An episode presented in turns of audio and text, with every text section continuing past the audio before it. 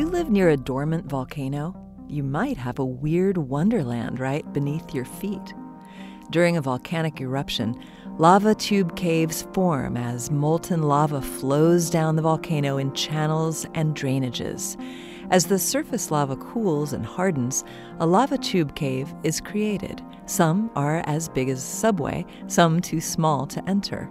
They're all made of solidified lava, which has hardened into strange stalactites and stalagmites, trenches and ledges, splatters and swirls. Eventually, debris and topsoil cover the cave roof, and you'd never guess the otherworldly structures a few yards underground. A cave of solid lava might seem uncomfortable. It's damp and dark with little airflow, and that solid lava is scratchy and sharp. Yet, certain life forms happily call this place home. Fungi and bacteria spread across the rocks, making colorful splotches along the walls.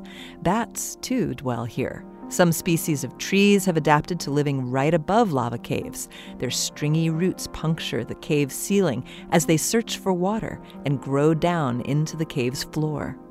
Roots are often important places for critters. Moths use them as mating hotspots, while spiders use them as hiding places to watch for prey. Crickets, centipedes, beetles, and cockroaches mill about, some of whom gnaw on the roots for food. Some cave dwellers have adapted to their rocky abode. These species are eyeless and pale, with enhanced sensory organs allowing them to thrive in complete darkness. Sometimes, life found in lava caves exists nowhere else on Earth. Because of this, these delicate systems and the animals they support deserve our protection.